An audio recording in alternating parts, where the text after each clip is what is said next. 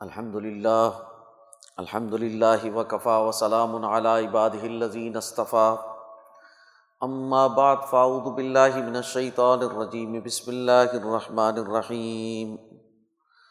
قل تعالوا اتل ما حرم ربکم علیکم الا تشرکوا به شیئا. وبالوالدین احسانا، ولا تقتلوا اولادکم من املاق. نحن نرزقكم وإياهم ولا تقربوا الفواحش ما ظهر منها وما بطن ولا تقتلوا النفس التي حرم الله إلا بالحق ذلكم وصاكم به لعلكم تعقلون ولا تقربوا مال اليتيم إلا بالتي هي أحسن حتى يبلغ أشده وأوفوا الكيل والميزان بالقسط لا نكلف نفسا الا وسعها واذا قلتم فعدلوا ولو كان ذا قربى وبعهد الله اوفوا ذلكم وصاكم به لعلكم تذكرون وان هذا صراطي مستقيما فاتبعوه ولا تتبعوا السبل فتفرق بكم عن سبيله ذالکم وصاکم به لعلکم تتقون ثم آتینا موسى الكتاب تماما على الذي احسن وتفصيلا لكل شيء وهدى ورحمة وهدى ورحمة لعلهم بلقاء ربهم يؤمنون صدق اللہ العظیم میرے محترم دوستو، یہ دورہ تفسیر کا پندرہواں دن ہے۔ الحمد للہ پچھلے پندرہ دنوں سے ہم قرآن حکیم کے مضامین پر غور و تدبر کر رہے ہیں۔ حضرت الامام شاہ ولی اللہ دہلوی رحمۃ اللہ علیہ فرماتے ہیں کہ قرآن حکیم کے مضامین، قرآن مجید کے تمام آیات، وہ پانچ مضامین سے باہر نہیں۔ پانچ مضامین میں ہی قرآن مجید نے تمام گفتگو کی ہے۔ پہلا مضمون اس کا علم الاحکام ہے کہ قرآن نے کچھ احکامات دیے ہیں کہ کیا فرض ہے، کیا واجب ہے، کیا مباح ہے اور کیا حرام اور مکرو ہے۔ کون سی چیزیں سنت اور مستحب گنی جائے گی اور کون سی چیزیں مکروح گنی جائے گی۔ کسی بھی نظام میں یہی پانچ بنیادی چیزیں ہوتی ہیں۔ ہر سسٹم میں کوئی نہ کوئی چیز لازمی اور ضروری ہے، کوئی بالکل منع ہے۔ کوئی مستحسن گنی جاتی ہے تو کوئی اچھی نہیں گنی جاتی۔ اور کچھ چیزیں ہیں جس میں لوگوں کے پاس اختیار ہوتا ہے، جو مباح کہلاتی ہے تو قرآن مجید نے بھی ایک نظام اور سسٹم بیان کیا ہے اور اس کے احکامات دیے ہیں۔ اور پھر اس کے بعد دوسرا علم علم المقاسمہ ہے کہ جو نظریات، جو بنیادی احکامات قرآن حکیم نے بیان کیے ہیں، یقینی بات ہے کہ اس کے مخالف نظریات بھی ہوں گے۔ تو جو مخالف نظریات ہیں، ان کے ساتھ اس کی کمپیریٹیو اسٹڈی کرنا، ان کے دلائل دیکھنا، ان کی غلطی کہاں پر ہے، اس غلطی کی نوعیت کیا ہے اس غلطی کی اصلاح کیا ہوگی؟ وہ غلطی کیوں کر رہے ہیں؟ اس غلطی کو دور کرنے کے لیے ان کو کیا دلائل دیے جائیں؟ کس طور پر سمجھایا جائے؟ اپنی بات کو دلائل سے کیسے واضح کیا جائے؟ تو یہ علم المقاسمہ ہے۔ اور پھر اس پر تین تذکیرات ہیں۔ تذکیر بھی اعلیٰ اللہ۔ اللہ تعالیٰ نے اپنی نعمتیں گنوا کر اپنے احکامات کو ثابت کیا ہے۔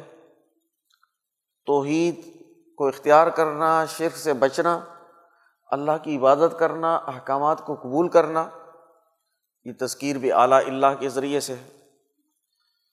پھر تذکیر بھی ایام اللہ، پچھلے قوموں کے واقعات بیان کیے۔ تاریخ سے بتلایا کہ دیکھو جنہوں نے ان نظریات کو اختیار کیا، اس دین کے احکامات کو مانا، دین پر چلے، اللہ کے حکم کی اطاعت کی، وہ دنیا اور آخرت میں کامیاب ہوئے اور جن لوگوں نے اللہ کے احکامات کو چھوڑ دیا، دنیا میں بھی ذلیل ہوئے اور آخرت میں بھی ذلیل ہوں گے۔ تو پچھلے قوموں کے واقعات، تاریخ سے دلائل لے کر آنا، تاریخ سے ثابت کرنا۔ یہ تذکیر بھی ایام اللہ ہے۔ اور تیسری تذکیر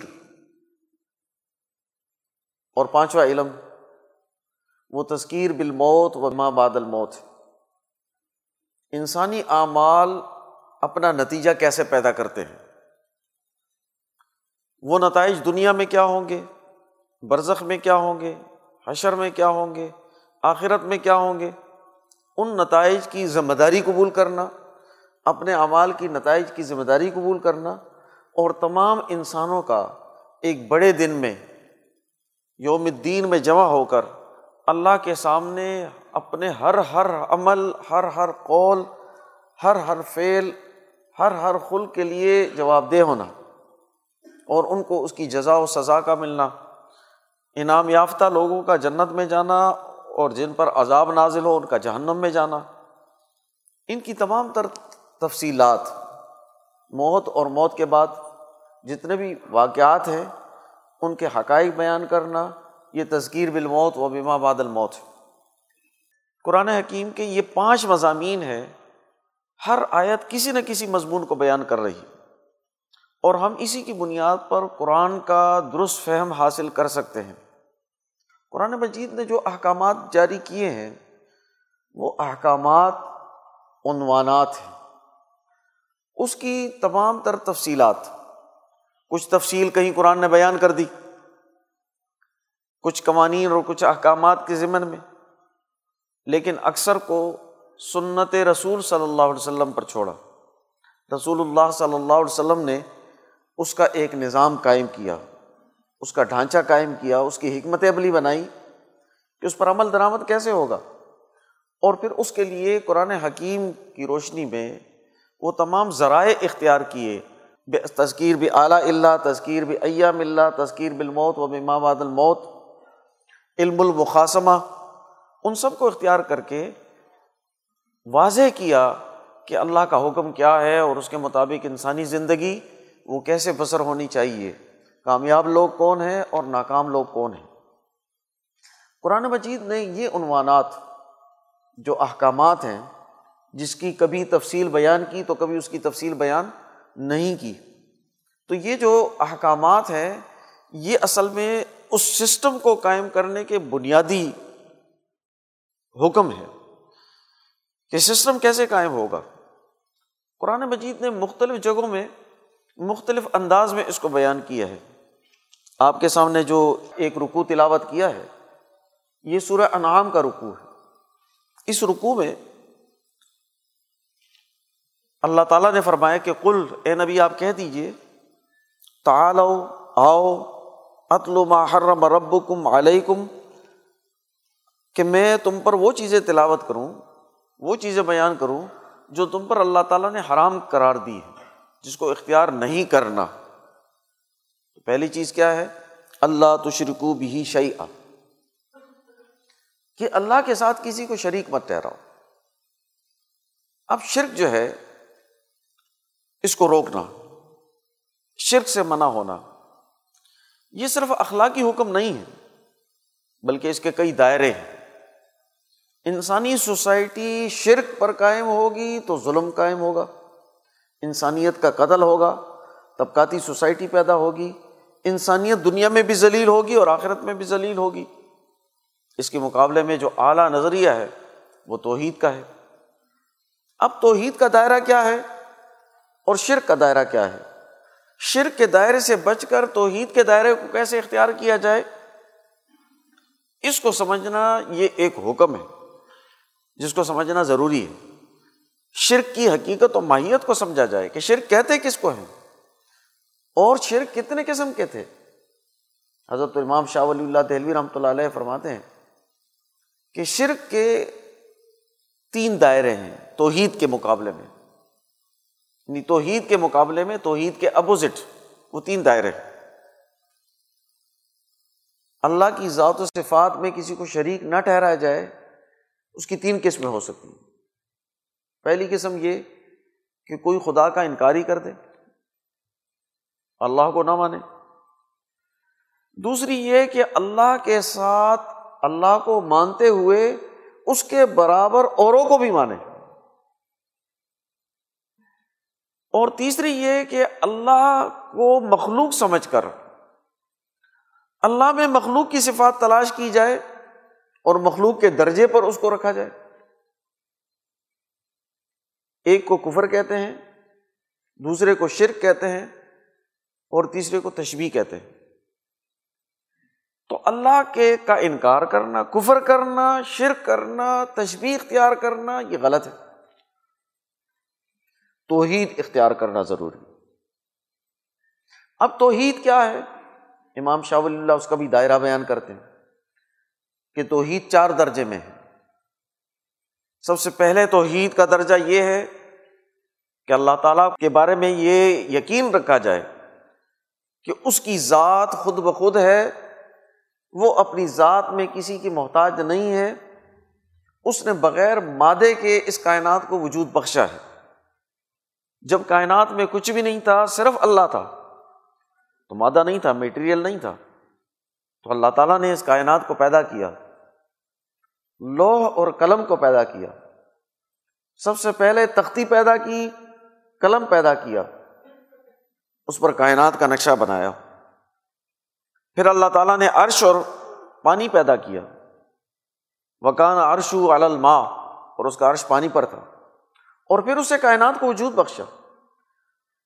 تو سب سے پہلے بغیر کسی مادے کے کائنات کو کائنات کو وجود بخشنا، یہ پہلی صفت ہے اللہ تعالیٰ کی۔ توحید کا پہلا درجہ ہے۔ کہ اللہ واجب الوجود ہے۔ اللہ کے وجود میں اس کا کوئی شریک نہیں۔ پھر اللہ نے جب مادہ پیدا کیا، تو اس مادے سے پوری کائنات اور مخلوقات کی تخلیق کی اور جو مخلوق اللہ تعالیٰ نے پیدا کی ہے، وہ مخلوق اٹل ہے، مکمل ہے، اور وہ مخلوق فنا نہیں کی جا سکتی۔ یہ دائرہ خلق کا ہے کہ اللہ تعالیٰ نے ہر چیز کو وجود بخشا، اور اس تخلیق کے دائرے میں کوئی مداخلت نہیں کر سکتا۔ جو اللہ نے پیدا کیا ہے، وہ پیدا کیا اس کو کوئی فنا نہیں کر سکتا۔ اس کے لیے اللہ تعالیٰ نے اس کو قائم رکھنے کا انتظام رکھا ہے۔ تو تخلیق کا دائرہ، مادے سے، کیمیائی عمل کے ذریعے سے اشیا کی پیدائش، مخلوقات کی پیدائش، اور تمام مخلوقات کو پیدا کر دینا، اپنی اپنی سطح تک اس کو لے جان، لے جانا، جس کو بھی اللہ نے پیدا کرنا چاہا، یہ خلق کا دائرہ ہے۔ توحید فی الخلق، کہ ہم اللہ کو توحید میں وحد اللہ شریک مانے تو توحید ماننے کا دوسرا دائرہ کیا ہوا کہ اللہ تعالیٰ نے جو پیدائش کی ہے اس میں اس کا کوئی شریک نہیں۔ پھر تیسرا دائرہ جو ہے توحید فی تدبیر ہے اگر مخلوق کو پیدا کر دیتا اور ایسے ہی چھوڑ دیتا تو لڑ بھڑ کر پناہ فنا ہو جاتی۔ اللہ تعالیٰ نے ہر مخلوق کا ایک دائرہ متعین کیا۔ اس کے لیے ایک سسٹم بنایا کہ کوئی مخلوق دوسری مخلوق پر اتنی حاوی نہ ہو۔ کہ وہ ایک مخلوق کو ختم کر دے، فنا کر دے۔ کوئی کسی کو فنا نہیں کر سکتا۔ ہر مخلوق اپنے دائرے میں سروائو کرے گا۔ ایک دوسرے پر اس کا ڈپینڈ ہوگا۔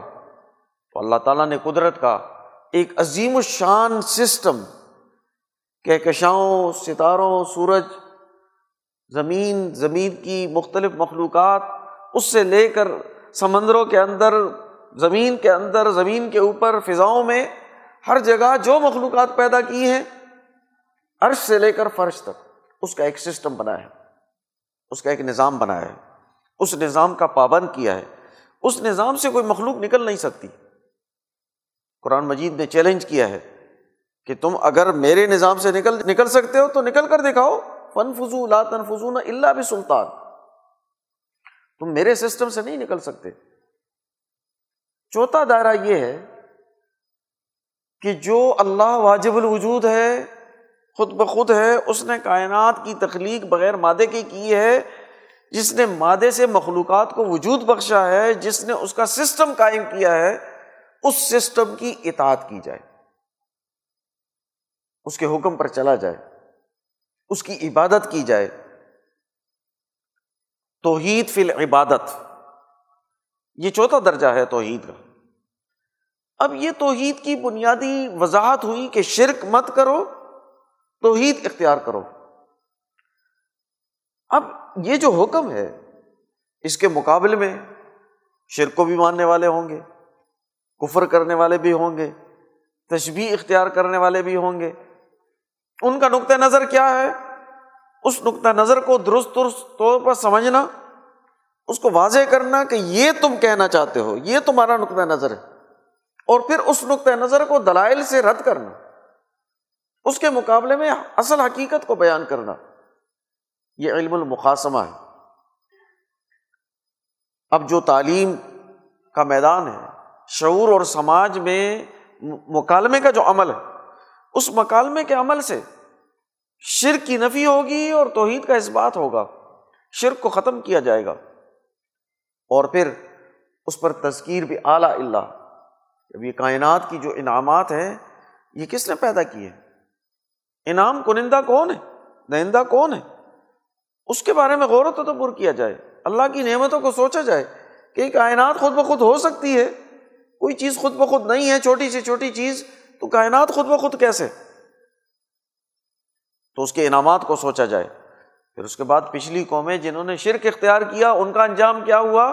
جنہوں نے توحید اختیار کی، ان کا انجام کیا ہوا؟ کون سے لوگ کامیاب تھے؟ تسخیر کائنات میں کس نے کردار ادا کیا؟ دنیا میں انعامات کن لوگوں پر آئے؟ کامیاب کون لوگ ہوئے؟ ناکام کون سے لوگ ہوئے؟ شرک کا عملی نتیجہ کیا نکلا انسانی معاشرے میں؟ انسانوں کا قتل نکلا، انسانوں کی تباہی نکلی، طبقاتی نظام نکلا اجارہ داری وسائل پر اجارہ داری نکلی، انسانوں کو اللہ کے حق سے معروم کرنا نکلا۔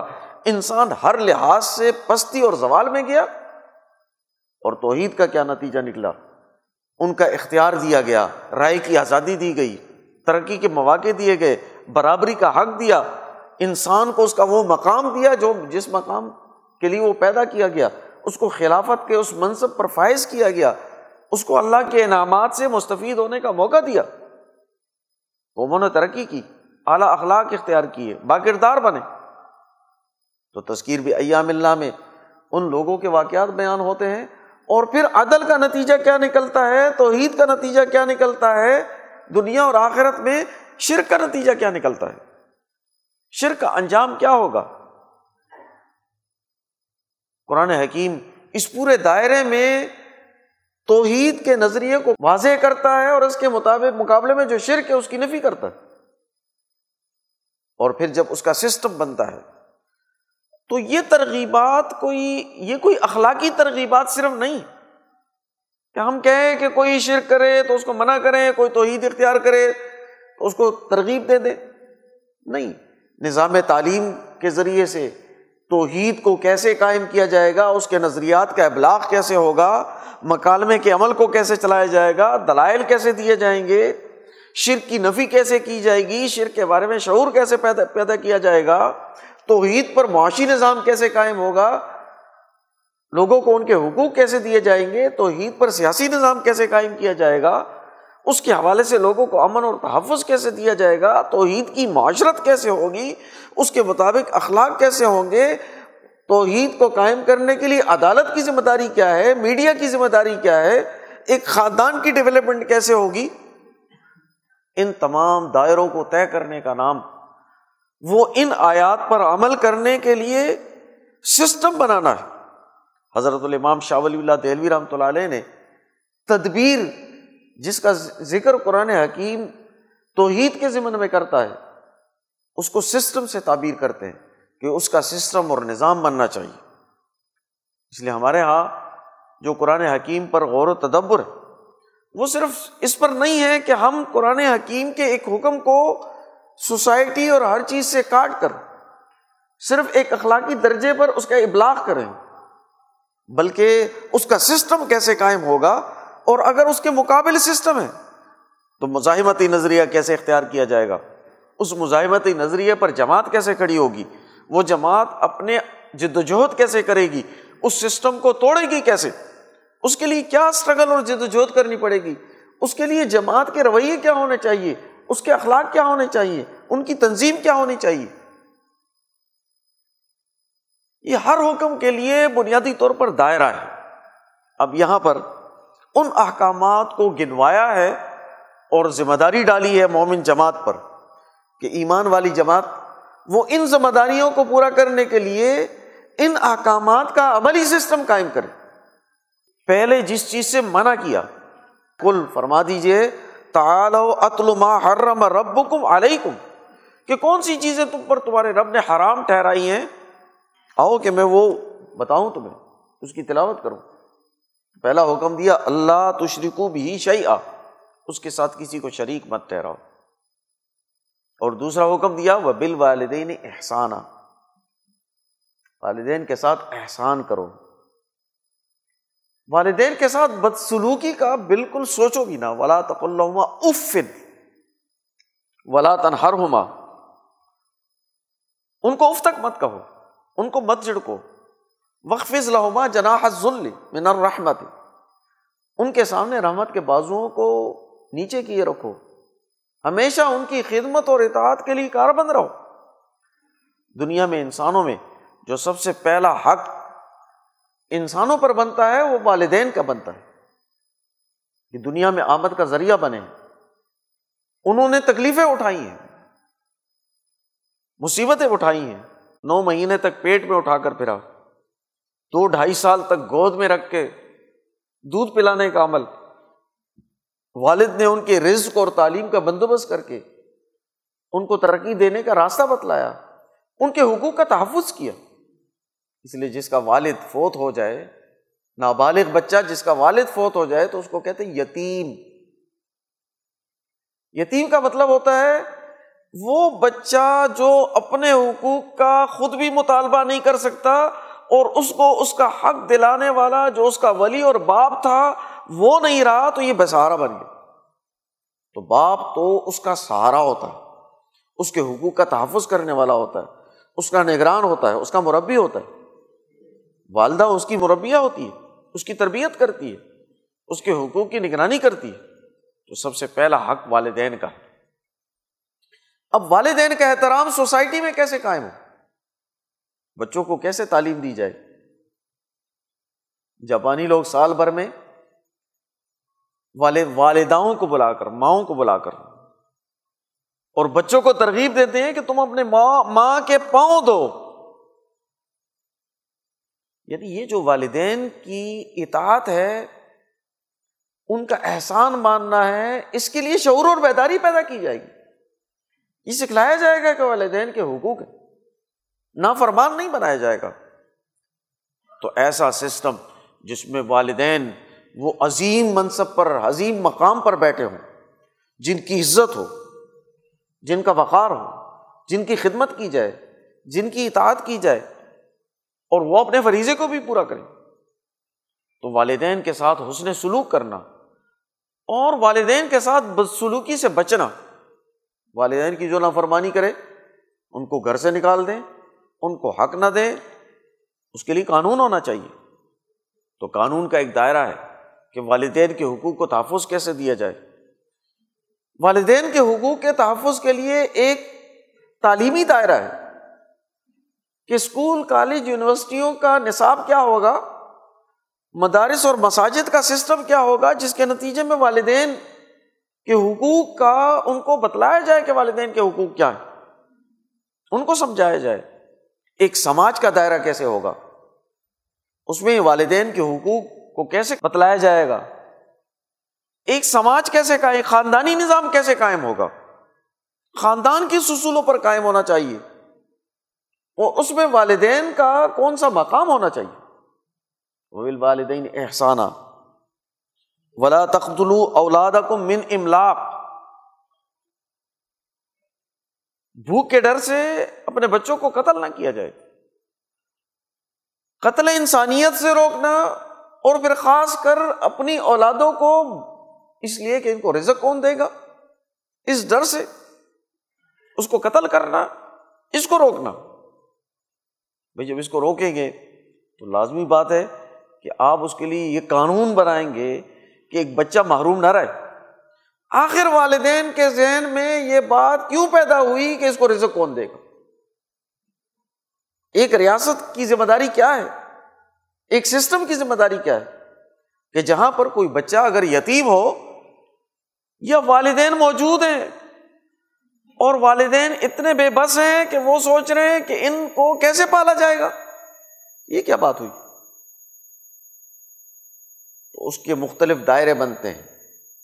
پانچ دائرے علم الحکام علم المقاسمہ تذکیر بھی اعلیٰ اللہ تذکیر بھی ایام اللہ تذکیر بالموت و بمامات الموت۔ اس کے ضمن میں اس کی ترغیبات ہیں۔ نظام تعلیم ہے، قانون سازی ہے، عدالتی نظام ہے، سماجی دائرہ ہے۔ خاندانی دائرہ ہے، ان سب دائروں پر کام کر کے وہ نتائج پیدا کرنا، جس کے ذریعے سے ہم اپنے مقاصد کو حاصل کر سکیں۔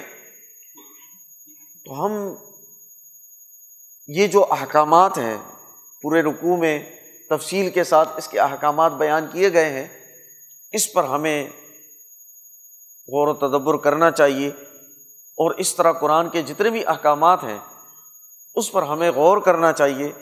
کہ اس کا سسٹم اور نظام کیسے قائم ہو اور عملی طور پر یہ سوسائٹی میں کیسے قائم ہوں گے اور اس کے نتائج کیسے پیدا ہوں گے اور اس کے اخلاق انسانوں کے اندر کیسے پیدا ہوں گے۔ ہمارے دورۂ تفسیر میں اور دیگر دورہ تفسیر میں یہی فرق ہے کہ ہم صرف الفاظ کی تعلیم نہیں دیتے بلکہ اس پر ایک سسٹم قائم کرنا، جماعت پیدا کرنا، اس مسئلے کو مستقل طور پر حل کرنا اس کے نتائج دنیا اور آخرت میں حاصل کرنا اس کا پورا دائرہ یہاں پر واضح کیا جاتا ہے اور اس پر یہ دوستوں کی تربیت کی جاتی ہے کہ وہ اس کے لیے عملی جد وجہد بھی کریں۔ اللہ تعالیٰ ہمیں قرآن حمی، قرآن مجید کو سمجھنے، اس پر عمل کرنے، اس کا نظام قائم کرنے کی توفیق عطا فرمائے۔ عما علینہ البلاغ۔